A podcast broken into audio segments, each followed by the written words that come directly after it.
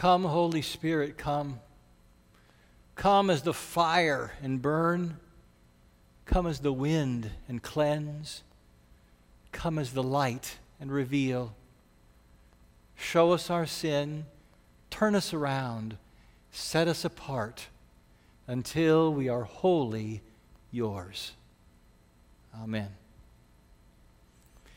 Well, we have a lot of people uh, leading worship in various ways, but I especially want to uh, uh, recognize and, and welcome our guest harpist today, Kim Meyer. Welcome.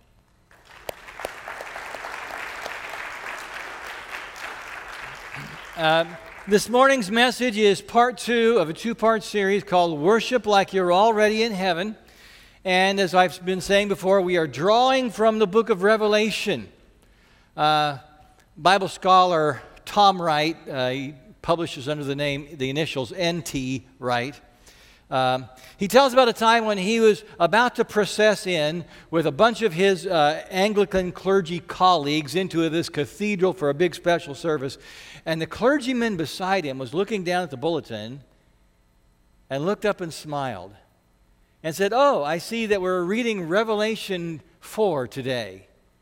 He said that's one of the, that's one of the two most wonderful chapters in the Bible. Well, Tom Wright, standing next to him, took the bait and said, What's the other chapter? And his colleague smiled even more broadly and said, Revelation 5, of course. Well, I came across that story uh, some months ago, and it inspired me to spend more time personally in chapters 4 and 5 of Revelation. And then I felt the urging of the Spirit to, uh, to spend, to devote two Sundays here at Faith Westwood on them. And last week we read Revelation 4. Today we're in Revelation chapter 5. Uh, and I would also recognize that some of you maybe here today, guess whatever, maybe you maybe you don't believe in God, or you're not sure if you believe in God or what you believe in God. And I just want to say how how honored we are that you're here. I think that's a kind of a difficult thing to do, and and you know I recognize that you're on a quest for truth, and I want we're on the same quest, and and hopefully we can help each other uh, along that. But, and of course, uh, the book of Revelation is a strange book to read. I don't know if you've uh, all ever tried to read it before. There's the, there's the, it's got different creatures. The, there's the, the beast, or a couple of them, and the harlot and the dragon. And, and maybe someday we'll kind of decipher those and, and work through that. But today our focus is on learning to worship. Learning to worship. And first, I want to clarify something that I, I sort of did a little bit with the, with the children here, but heaven is not the old, our ultimate destination, right? Heaven is where we go when we die, but our ultimate destination is going to be this renewed earth and the renewed heaven that God brings together, they're merged together, and there is the New Jerusalem, the holy city. And that's where we will be given our resurrection bodies that's our destination. But for now, we live in a spiritual war zone. Right? We live in a spiritual war zone, and our problem is that as humans, we love to worship the wrong things. And if you're worshiping something that is not God, you know what that is? It's called idolatry. Last week, I Googled, uh, when I was preparing, I Googled images uh, for, go- for I- Idol. What came up? A whole bunch of pictures from the TV show, American Idol. So I refined my search for ancient Middle Eastern idols of Baal. And here's what popped up. Uh, back in ancient times, uh, you know, communities would have their big idols, you know, for the whole town. But then in your house, you would have another little idol a, a little idol, and uh, in their homes, and, and, and they bow to it and pray to it. Uh, but you know, we think, man, that was a long time ago. You know, I mean, we don't bow to little golden guys. Uh, you know, we're this is the 21st century. We're modern people, and yet there are many ways to practice idolatry. Speaking of football, Is anybody excited? I mean, you know, I, am a lifelong Nebraskan, and, I, and uh, I always root for the Huskers, and it's always an exciting thing when, you when your team gets a new head coach. Uh, unfortunately, that's an excitement we've kind of gotten used to around here. Uh, it's been a couple of years since I actually been to a football game, but whenever I do, it's always fun. I, I enjoy it, and, and yet, I, I, I often have a moment sitting there in the bleachers, and it makes me a little sad. Because I start to wonder how many of these 90,000 people have nothing bigger to live for than this? I wonder how, many, for how many of them is this the most important thing in their lives? When your favorite team becomes your source of meaning and identity, it's an idol. When football becomes the center, the focal point of your life, it's an idol. Now that I've made three fourths of you uncomfortable, I might as well keep going, right? Nobody I've ever met actually says that they're greedy. Even if they are, no, no one ever thinks of themselves in those terms. Nobody's aware when their gain has when gain has become their God. But it happens, and it happens to rich and poor alike. When money is your measure of success, what's really valuable and important, when, when wealth is your source of peace and security, it's an idol. And don't get me wrong, I hope that you are financially prosperous. I hope your business thrives. I hope you get a big fat raise this year and a bonus besides. The question is what's your relationship with money? When you're unable to let go of it except to benefit yourself and your family, it's an idol. When, when you're not giving freely and generously to bless others, maybe we're bowing down to the little golden guy. Now that I've stepped on everyone's toes, I might as well keep going. Let's talk about politics. I'm fearless today, aren't I? I tell you.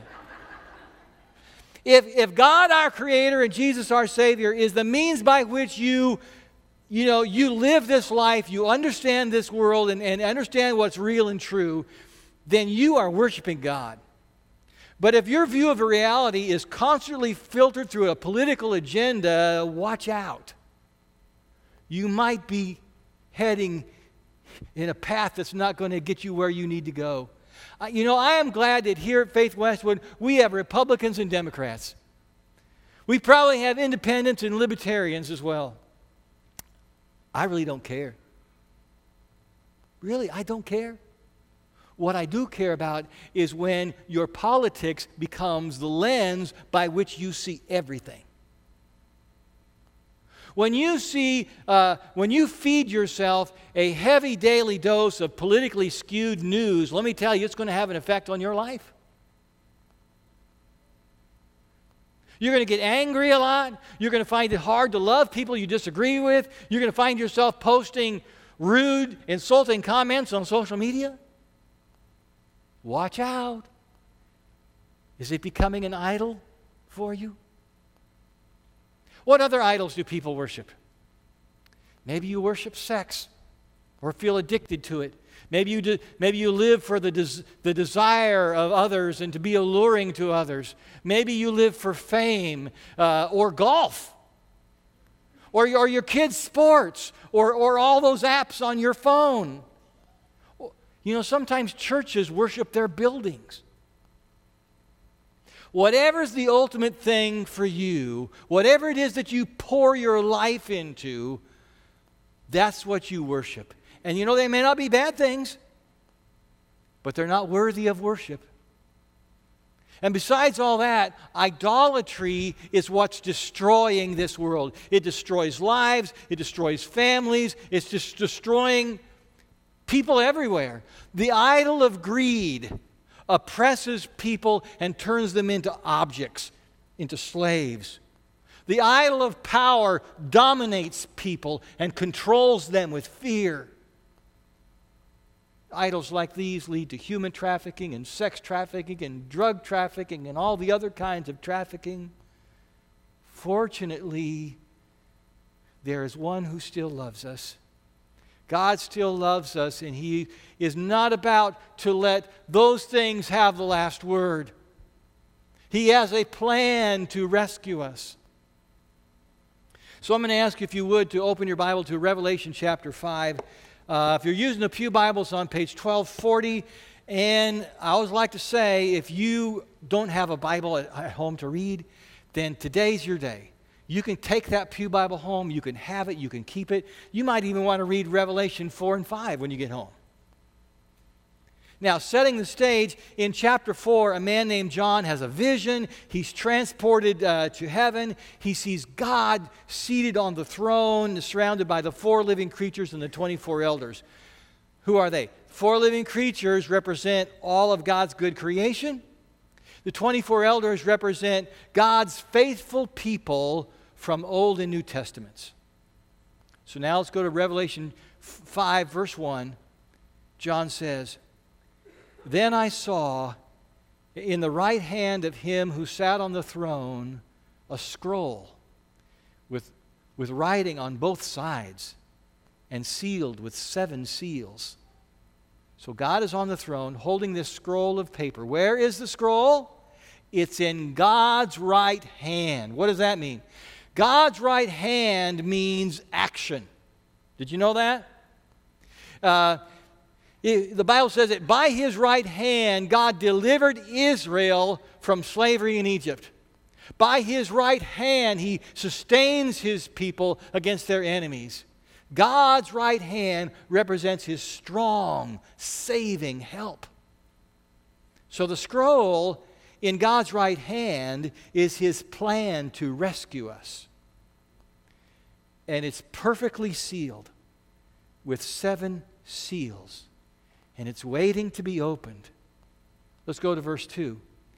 And I saw a mighty angel proclaiming in a loud voice, Who is worthy to break the seals and open the scroll?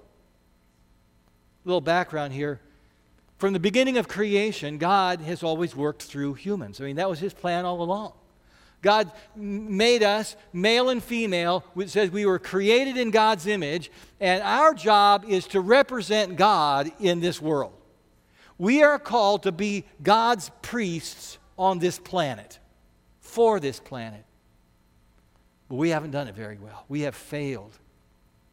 Instead of being faithful priests, we as a human race have chased after lesser gods.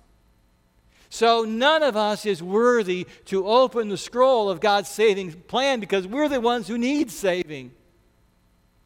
That's what it says in verses 3 and 4. But no one in heaven or on earth or under the earth could open the scroll or even look inside it. I wept and wept because no one was found who was worthy to open the scroll or look inside. Fortunately, that's not the end of the story. Wouldn't it be tragic if the book of Revelation ended right there? In verse 5, John says, Then one of the elders said to me, Do not weep. See, the lion of the tribe of Judah, the root of David, has triumphed. He is able to open the scroll and its seven seals. Now, I want you to know that the lion was like a mascot for the tribe of Judah in Israel. And the great King David, a thousand years earlier, was from the tribe of Judah. Uh, and it was promised to him that, that uh, his throne, his dynasty would last forever. And so the prophecies came that the Messiah would come from the tribe of Judah. And so John hears that this lion of Judah is about to come and open the scrolls. That's what he hears, but not what he sees. Verse 6 begins Then I saw a lamb looking as if it had been slain, standing at the center of the throne. is it hard to imagine a weaker image than this? Of a lamb who looks as if it had been slain? So the, the lion, the champion, is also the lamb bearing the wounds of death. And John knows, and we know, this is Jesus. He is the lamb who has won the victory by laying down his life. So here's the lion lamb, Jesus, center stage, surrounded by the living creatures and the elders. The lamb's uh, seven horns represent his, the fullness of his power and authority, and the seven eyes represent the fullness of the Holy Spirit within him.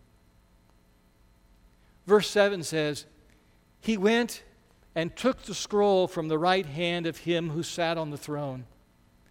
By laying down his sinless life, Jesus has proven that he, he, he, has proven his love and righteousness. He has proven that he is worthy to open it. As he's handed the scroll, the living creatures and the elders fall down before him. And verse 8 says, Each of them has a harp. So they're taking their glorious song to a higher level. And, and as Vicki said earlier, they hold their incense bowls, um, which, which represent our prayers, our, our cries to God to, to save us, to deliver us. And in verse 9, it says they sing a new song. The, the, the praise that is due the one who sits on the throne is now also given to the Lamb. So, we're going to put verse 9 here up on the screen, and uh, I'll give the lead in uh, portion, and then we'll all say this, this praise and glory together, shall we? And they sang a new song, saying, You are worthy to take the scroll and open its seals, because you were slain, and with your blood you purchased for God persons from every tribe and language and people and nation. Now, maybe some of you are aware of this, but uh, blood in the Bible is often a symbol for a sacrificed life, right? I mean, there's nothing magic about hemoglobin. It's, it's, a, it's a symbol for a sacrificed life. And it's by Jesus' sacrificed life that we are returned to God. And verse 10 praises Jesus for what he has accomplished. It says, You, the, the angels, uh, excuse me, the elders and the creatures say, You have made them, meaning us, to be a kingdom of to be a kingdom and priests to serve our God and they will reign on earth. It's like we are restored to what we were originally meant to be from, the, from creation. We are set free from idolatry. We are restored to be God's priests, God's representatives on the earth. And so that's the praise of the, the elders and the four living creatures and the living creatures. Uh, they're, they're singing their harps, excuse me, singing their songs and playing their harps and you know, this was sort of like the ultimate instrument back in the day, you know? This was like the ultimate worship band. You know, 29 of them just jamming, singing. And then, so you've got this scene with the 24 elders and the four living creatures around the, the God and the Lamb. And, and, they're, and they're rocking it out in praising and worshiping God. And then it's like a curtain around them, around the perimeter, rises. And, and as, as that, that, that curtain rises, John sees a throng of angels more than he can even imagine. He, he, he, he, so he calls it 10,000 times 10,000. And if we take that number as our guide, it would be more than a thousand memorial stadiums full of angels. Does that help at all? and they, they pour out their sevenfold blessing on Jesus. It, it shows what Jesus has demonstrated and what he has earned through his sacrifice. So, here it is. Let's, let's join the angels' song now, shall we? In a loud voice, they were saying, Worthy is the Lamb who was slain to receive power and wealth and wisdom and strength and honor and glory and praise. And just when you think that's, that's got to be the biggest, that's got to be the biggest praise service I've ever been in, surrounded by a hundred million angels, all glorifying Jesus the Lamb, then the curtain perimeter around them rises as well. And it just, I mean, I can just imagine John being freaked out. And as that curtain rises, it reveals uh, all of the creatures of the earth elephants and butterflies, whales and monkeys, eagles and little clownfish. I can imagine the panda bears dancing because I don't think they make any sound, do they? I'm not really sure. And, and I can hear the, I can see the, the sea lions, you know, clapping their flippers and yelping like they do. And if we take our cue from the book of Psalms, that praise of creation also comes from the trees and the mountains, the skies and the rivers, the earth and the sun and the moon and the stars. They add their voices because God and the Lamb have set them free, have set them free from bondage. So I'm going to ask you to stand with me. Will you? Let's stand. And join creation's song from verse 13. To him who sits on the throne and to the Lamb be praise and honor and glory and power forever and ever. You economic powers that have exploited people, so many people for so long, you will not have the last word. And you political powers that have dominated people and crushed them for so many, for so long, your days are numbered. And in the meantime, we who belong to Jesus are called to be like him. Our, our seeming weakness sometimes emboldens the powers of darkness to intensify their evil domination. The only power we have is the power of the Lamb, the power of love and self sacrifice, the power of the Word of God. And in the end, our love and self sacrifice and our faithfulness to the Word will be part of that victory over evil. And in the last, the destroyers of the earth will be destroyed in the judgment of God. And on that day, all of God's creation will rejoice we will be set free and we will raise our voices in their unending song. Let's say it together, and if you feel comfortable, I invite you to raise a hand of praise with me. To him who sits on the throne and to the Lamb be praise and honor and glory and power forever and ever. Amen. And now we're going to be led in a song, and I hope that you'll hear in this song the echo of heaven, the echo of praise as we join in that song to the holy God and the Lamb who is worthy.